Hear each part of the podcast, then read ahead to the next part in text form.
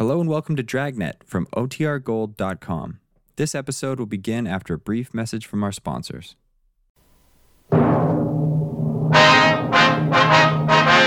Sound off for Chesterfield. Chesterfield, first cigarette with premium quality throughout in both regular and king size, brings you Dragnet.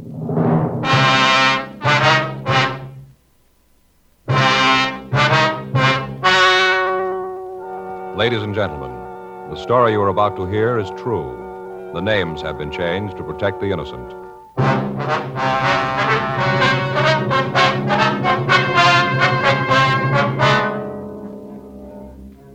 You're a detective sergeant.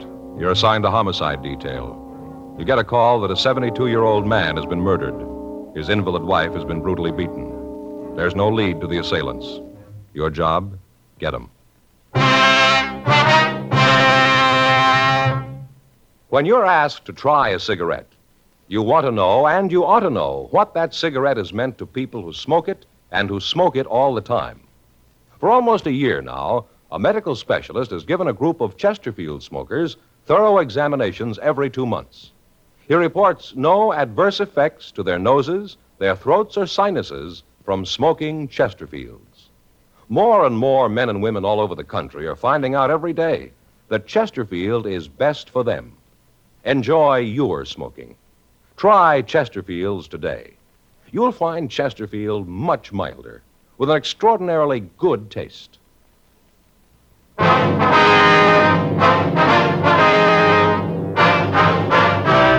Dragnet, the documented drama of an actual crime. For the next 30 minutes, in cooperation with the Los Angeles Police Department, you will travel step by step on the side of the law through an actual case transcribed from official police files. From beginning to end, from crime to punishment, Dragnet is the story of your police force in action.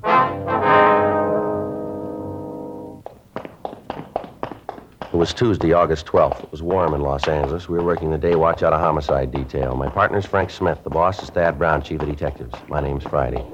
We were on the way out from the office, and it was 8.12 a.m. when we got to 8469 North Brighton Avenue. The front door. Yes? Mrs. Hurley? Yes, who are you? Police officers. It's my partner, Frank Smith. My name's Friday. Oh, well, it's about time you got here. Yes, ma'am. I wonder if we could see Mrs. Stone. I don't think so.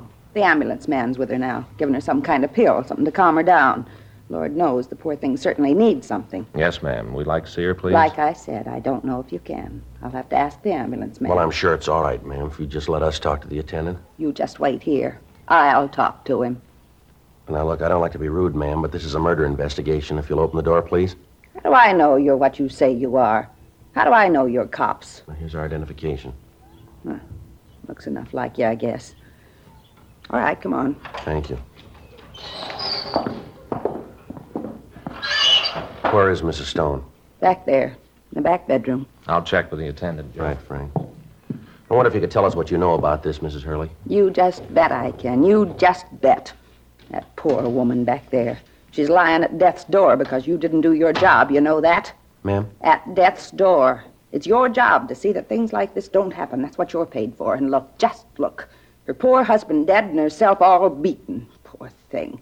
I just don't understand what the world's coming to when things like this can happen. Well, first, ma'am, there was no way we could stop this. I think you understand that. We're trying to clean it up now. We're going to need your help to do it. Now, if you just tell me what happened, please. Yeah. That's what you say. I know different. All right, Mrs. Hurley. The faster we can get started on this thing, the better chance we have of getting the people responsible for it. I suppose so. Well, what do you want to know? Well, if you'd please start at the beginning and tell me what you know about it. Yeah. Well, it started this morning, about seven or seven fifteen, I think. I heard this noise at the back door, kind of a scratching kind of noise, and a moan, a little tiny moan. Sounded like it was way off, kind of uh, in the distance. Yes, ma'am.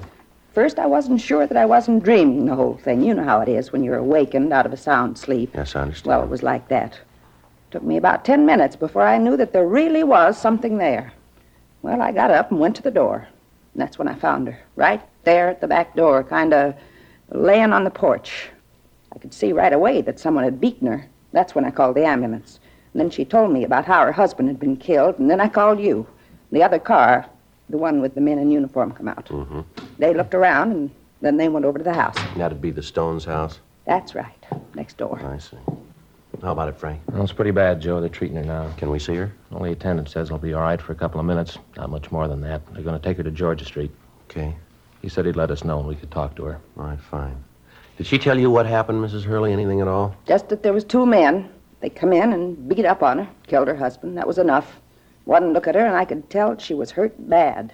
And her an invalid. I just don't understand how anybody in their right mind could do a thing like this. I just don't understand it. Yes, ma'am. Now, you say that she's an invalid, is that right? Yes, they were involved in an auto accident a couple of years ago. Some drunk ran right into them, smashed the car all up, laid Mr. Stone up for a couple of months, and put Patricia in a wheelchair for the rest of her life. Can't walk at all. She crawled over here. Don't know how she did it. It's great courage. Yes, ma'am. Did you hear anything at all last night? Any disturbances? Not aside a from what thing. you told Not me? a thing. Went to bed about ten, slept like a rock. Didn't hear a thing until this morning. That was about seven, seven fifteen, maybe. Like I said. Nope, I didn't hear a thing. Well, do you know if there was anyone that the Stones were afraid of? Anyone who might have done a thing like this? Nope, I can't think of a soul. How about money, ma'am? Did Mr. Stone keep large sums of money around the house? Well, now I don't know. You might have. Joe, Well, yeah, Hal. you want to see her now? Yeah, come on, Frank. All right. You gonna want to talk to me some more? Yes, ma'am. We'll be back.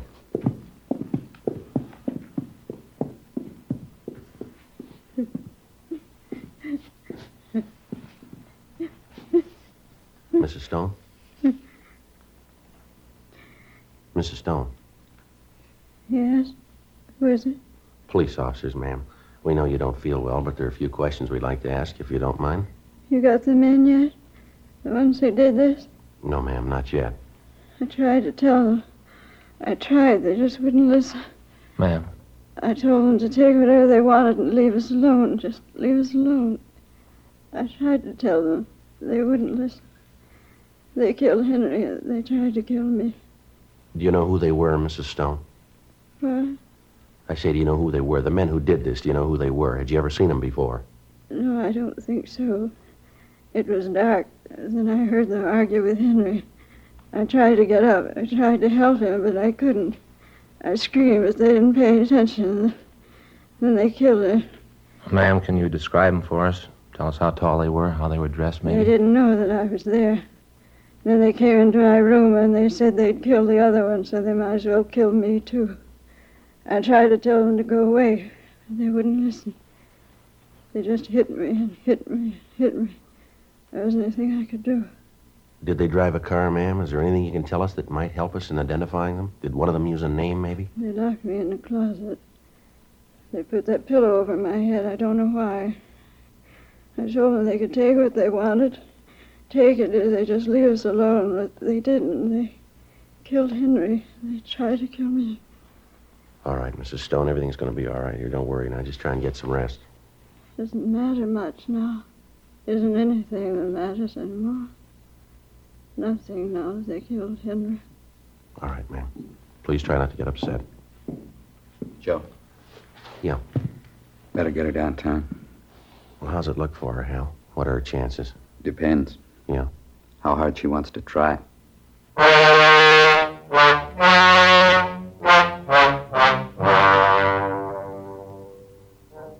Eight forty-six a.m. The ambulance removed Mrs. Stone to Georgia Street Receiving Hospital. We put in a call to the crime lab, and then we talked to the neighbor, Mrs. Hurley. She could add little to what she'd already told us. She said that she'd heard no loud noises during the night and that she'd seen no one in the neighborhood acting suspicious. She told us, however, that Mr. Stone was known to have kept large sums of money in the house. She went on to say that he made no attempt to hide his distrust of banks and that he had often said that all of his money was on the premises. 9.02 a.m. Frank and I went next door to the Stone home. The crime lab and latent fingerprint crews had arrived and were going over the place for physical evidence. We talked to Ray Pinker of the crime lab. This is how they got in. Yeah, tore the screen, huh? Must have done it with their hands. Couldn't find any tool marks. You figured the door was open then, huh, Ray? Yeah, it looks that way. One of those old-fashioned locks. No indication that they forced it. Mm-hmm. Did you find anything else? Take a look back here in the closet. Well, they sure tore the place up, didn't they? Yeah, went through everything. Even took the pictures off the walls. Yeah. Ripped up the bedding. There isn't a drawer they didn't go through. Any prints at all? Bergman's checking it. Haven't found anything yet that I know of. Pretty bad. Here. Look at the mattress on the husband's bed. Hmm. Tore it all up. Stuffing scattered around the room. Looks like a tornado went through the place. The closet's back here. Mm-hmm. This was Mrs. Stone's room. See where they dragged her. Yeah. Must have hit her the first time about here, and then they dragged her over to this closet, dropped her in here. You can see where she stacked those suitcases up there to pull herself out the window. I don't know how she did it. Bad off as she was. Looks like robbery was the motive then, huh, Ray? Can't agree with that, Joe. Why? Come on back in Stone's room. We found the murder weapon. Checked around. It looks like they picked him up in the backyard. Here, take a look. A couple of wooden clubs. Looks like they came from a walnut tree just outside the back door. Kind of blows the robbery angle. Yeah. They were ready to kill the Stones when they came in.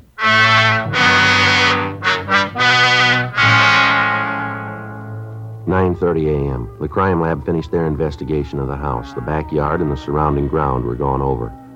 In the soft earth at the foot of one of the walnut trees, a pair of footprints was found and plaster casts were made of them.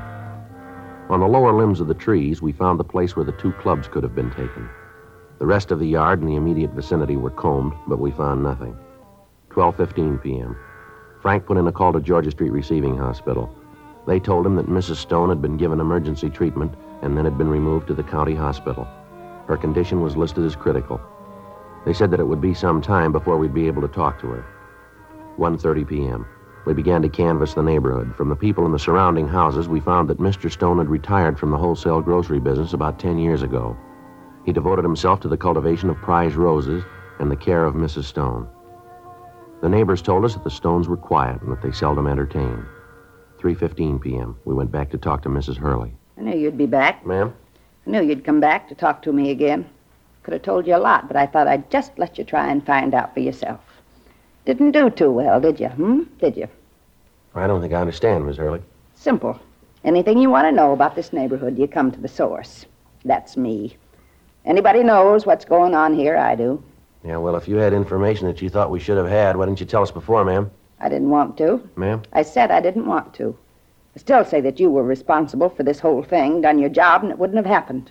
Oh, I still haven't forgot. Oh, no, sir. Now, look, Miss Hurley, this is a murder investigation. I've told you that before. A man has been killed, a woman's been badly beaten. We're going to need all the cooperation from you that we can get. I'm ready now. What? I'll cooperate. I'll tell you what you want to know. All right, Miss Hurley. First, do you have any idea who might have done this? You just bet I have. Who, ma'am? Their boy. Only one that's mean enough to do it. Only one. Their boy? Sure. Herman Jr. He's the one. You just bet. Why do you say that? Because I know, that's why. Mean kid. Always had trouble with him. Because the only trouble ever was between Patricia and me. Troublemaker. That's what he was. Pure and simple, a troublemaker. How old is this boy, Miss Hurley? 36, a real monster. You know where the boy is now? No, and I'm not interested. Happiest day of my life when he moved out of the house. Oh, he and I used to get in some arguments. Little brat. Stand there and think he was so big. Finally, Mr. Stone saw it. Told him to get out. Moved right out of the house, bag and parcel, right out. You mean that Mr. Stone and the boy had arguments? See? That's what I mean. No wonder people don't cooperate with you. I beg your pardon? I say something, then you ask me if I mean it. Of course I mean it. I wouldn't say it otherwise. Like people who ask, what time is it? You tell them, and then they ask if you're sure. If they don't want to believe you, why do they ask you in the first place? Yes, ma'am. Were you there at the time, ma'am? No, no, I wasn't. It was a warm night. Just a couple of months ago, all the windows was open, and I just couldn't help seeing into their house. You know, houses being close together, you can understand it. Yes, ma'am. We can understand. I don't like the way you said that, young man. Well, I didn't mean anything by it, Mrs. Hurley. Oh, well, I suppose not. But I don't want you to get the idea that I'm the nosy type. Oh, no, ma'am. Not at all. Well, anyway, Mr. Stone told Herman to get his things and get out. Right out. That night. Uh huh. Well, did the boy leave that night? Oh, yes, yes. Went right into his room and packed. Said he'd never come back, that he didn't want anything more to do with the old man. Mm-hmm. Then his father said that was the way he wanted it. He was going to cut him out of his will. Well, you can just believe that's when the trouble really started. Well, now, where was Mrs. Stone all this time? She was in her room, but she come out, wheeled herself right out, told them to stop this foolishness. She always was kind of pampering the boy. I think myself that's what caused him to be like he was. You know, tied to his mother's apron strings all the time. Yes, ma'am. That's when Herman said that about doing something. Said that the old man was senile. Said that he was crazy and that the money was his and he was going to see that he got it. Mm-hmm. Said he meant to have it if he had to kill somebody. 4:10 p.m. We got the full name and description of the Stone boy from Mrs. Hurley. We went back to the office and ran the name through R&I. We found a Herman Stone Jr. with a record listing three arrests on charges of 4127A LAMC. We checked out his last known address, a hotel on South Hill, and found that he'd moved several weeks before. The manager gave us a forwarding address, and at 6:10 p.m. Frank and I drove out to see him. It was a large apartment hotel on Wilshire Boulevard. We talked to the desk clerk. Sure, I know Herman. Nice guy. Once in a while he gets a little loud, but most of the time he's a real nice guy. Is he here now? I don't think so. Let me look. Ah, Key's here. I think I saw him go out about an hour ago. He wasn't feeling too well. Bad hangover. Any idea where he might be? No, like I said, I didn't talk to him. Just saw him go out. You know what he does for a living? Herman? Yes, sir. I don't think he does nothing. Plays the horses a little bit, picks up a buck that way. Good player. Sure knows the dogs. Given me a couple of tips. Didn't do any good. He sure does all right. Made a real killing yesterday. Must have hit it for about four or five thousand. That right? Yeah. Showed me the money this morning. Real big roll. At least four or five grand. Tips he gave me never did that good. You got any idea where he was last night? So what's this all about anyway? Herm done something? Well, it'd be better if we talk to him. Oh, yeah. Well, yeah, I guess you guys know what you're doing, huh? Well, yes, sir. He asked me if I knew what he was doing last night. Uh huh. I sure do. He really tied one on. Of course, with his luck, I don't wonder. Really tied one on. Sir? Loaded. Got in here. He had a bottle. So you won't say anything about this to the management, will you? No, sir, we won't. Couldn't have that happen. They don't approve of drinking while I'm on duty. You understand. Kind of stuffy, but that's the way they look at it. Uh huh. Like I said, old Herm rolls in here and he's got this bottle. Asked me to have one with him. Well, I don't like to get him sore, so I do. And we have a couple of more. Old Herm, that boy can really put it away. Yes, sir. What time was that? Well, let's see. I guess about seven, maybe seven fifteen. Mm-hmm. Did he go out after that? Sure didn't. Killed the bottle, and then he passed right out, cold. Slept there on that couch. Uh huh. No, sir. Old Herm didn't go anyplace.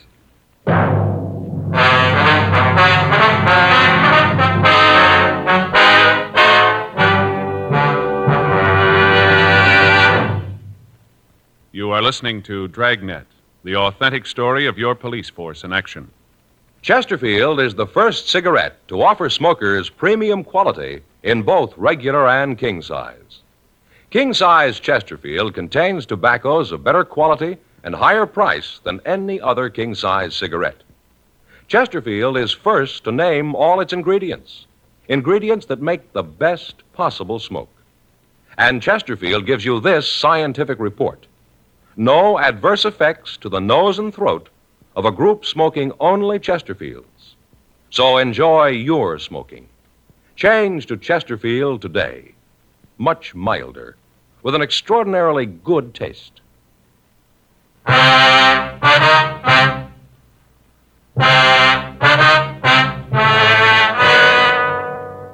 Eight twelve p.m. Herman Stone returned to the hotel. Frank and I talked to him for about an hour. He appeared quite shaken when we told him of his father's death. We questioned him about the money that he'd suddenly come up with. He explained that he'd won it at the races. He gave us the name of the man who accompanied him to the track. Frank and I checked with him and found that Stone's story was true.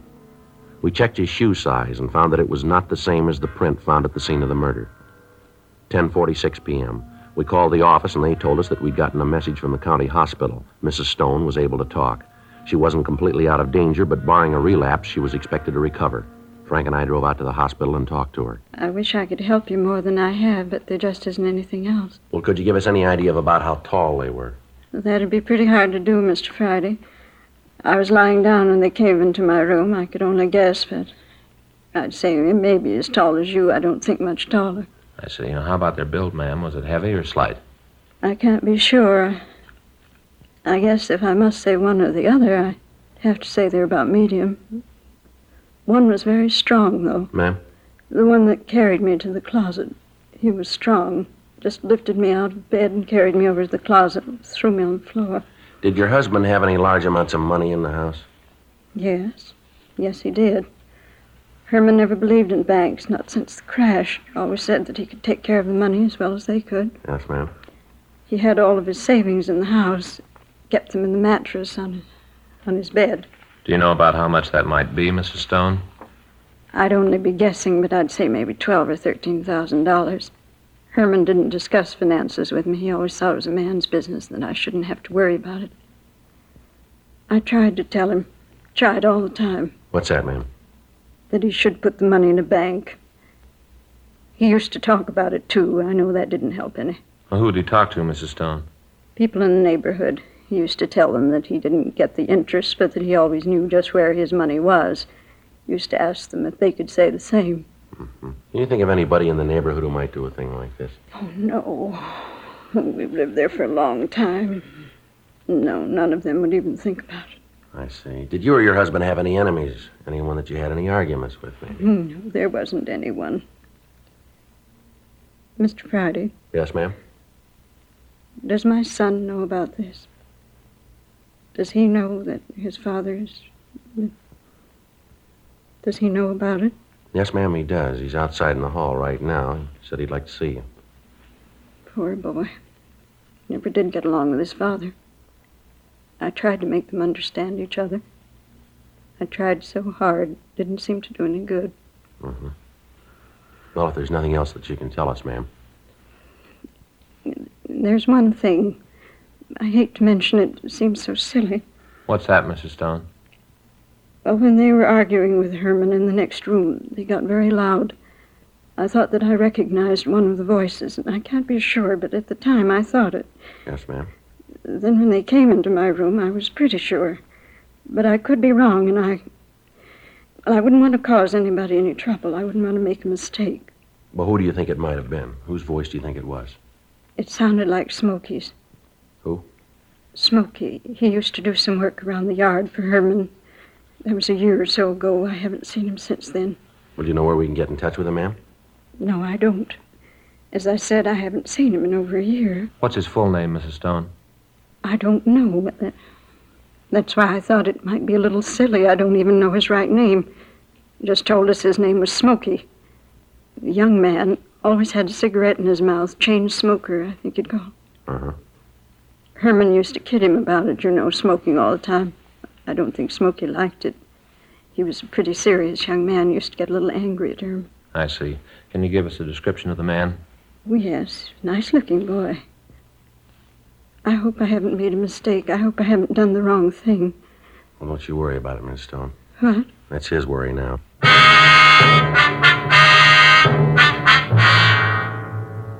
We continued to talk to Mrs. Stone. We got the description of the handyman who'd worked for her husband. 11:28 p.m. We went back to the city hall and ran the name and description through the moniker files in R&I. We came up with one good possible. In checking his record, we found that his full name was Charles P. Roxford. His age was listed as 37 years. The rest of his description matched the one we'd gotten from Mrs. Stone. He had an arrest record listing several charges of forgery, and at that time there was an outstanding warrant on him for check passing. We went back to the office and called Forgery Division. Yeah, Roxford. Yeah, that's right. Charles R. Huh? Oh, we want to talk to him about a killing out on Brighton. Yeah. What? When was that? Yeah. Okay, we'll be right there. Well, that's a break. What do you mean? They know where he is? They got him.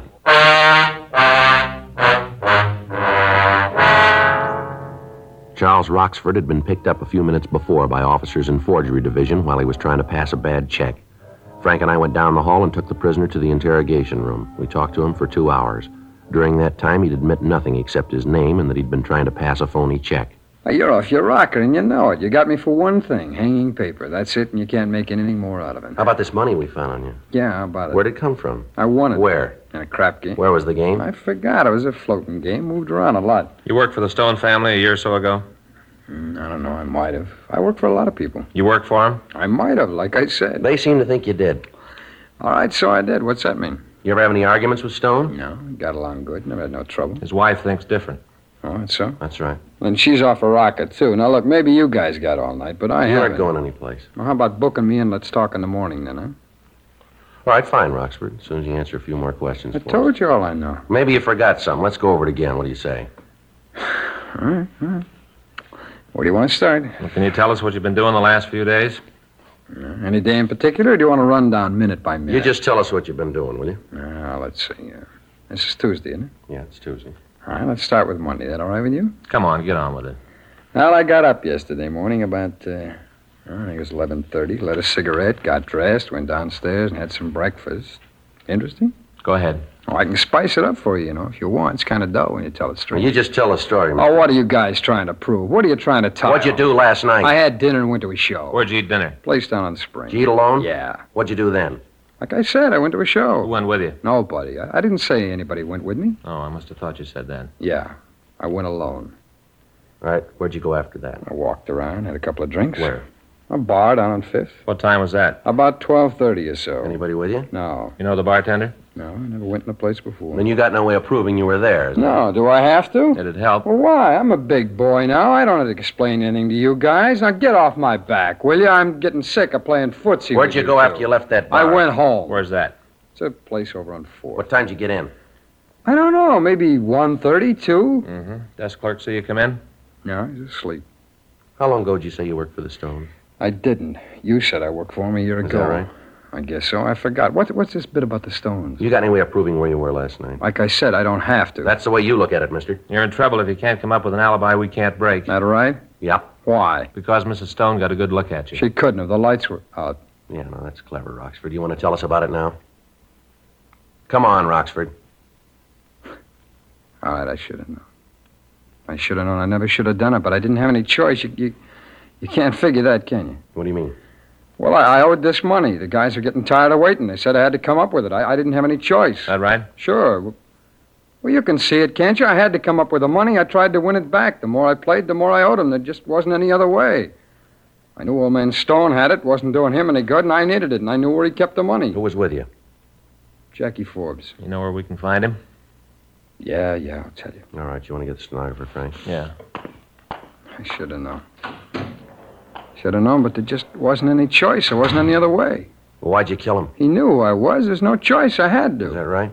Well, sure, you can see that yourself, can't you? I, I couldn't find any other way. You way. didn't look very hard, did you?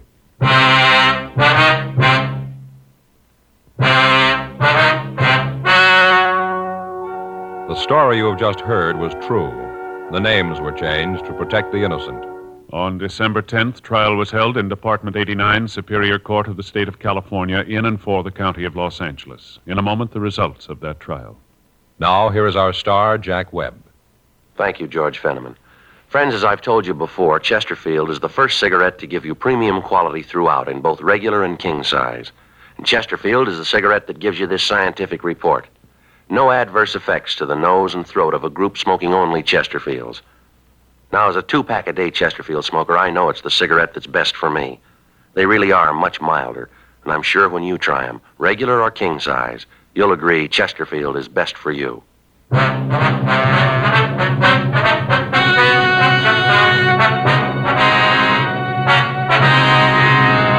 Charles Richard Roxford and Jack Allen Forbes were tried and convicted of murder in the first degree. They were executed in the lethal gas chamber at the state penitentiary, San Quentin, California.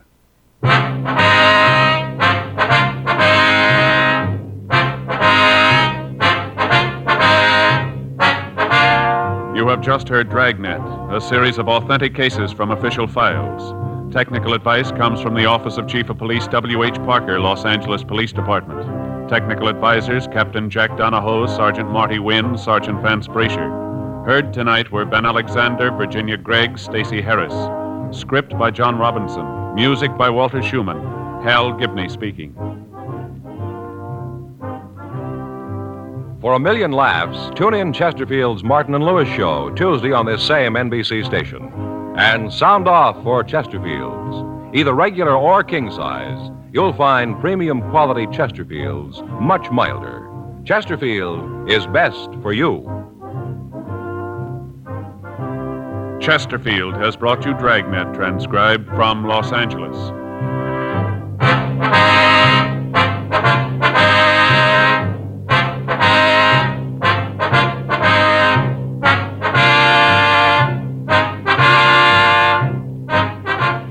Tonight it's Adventure with Barry Craig, confidential investigator on NBC.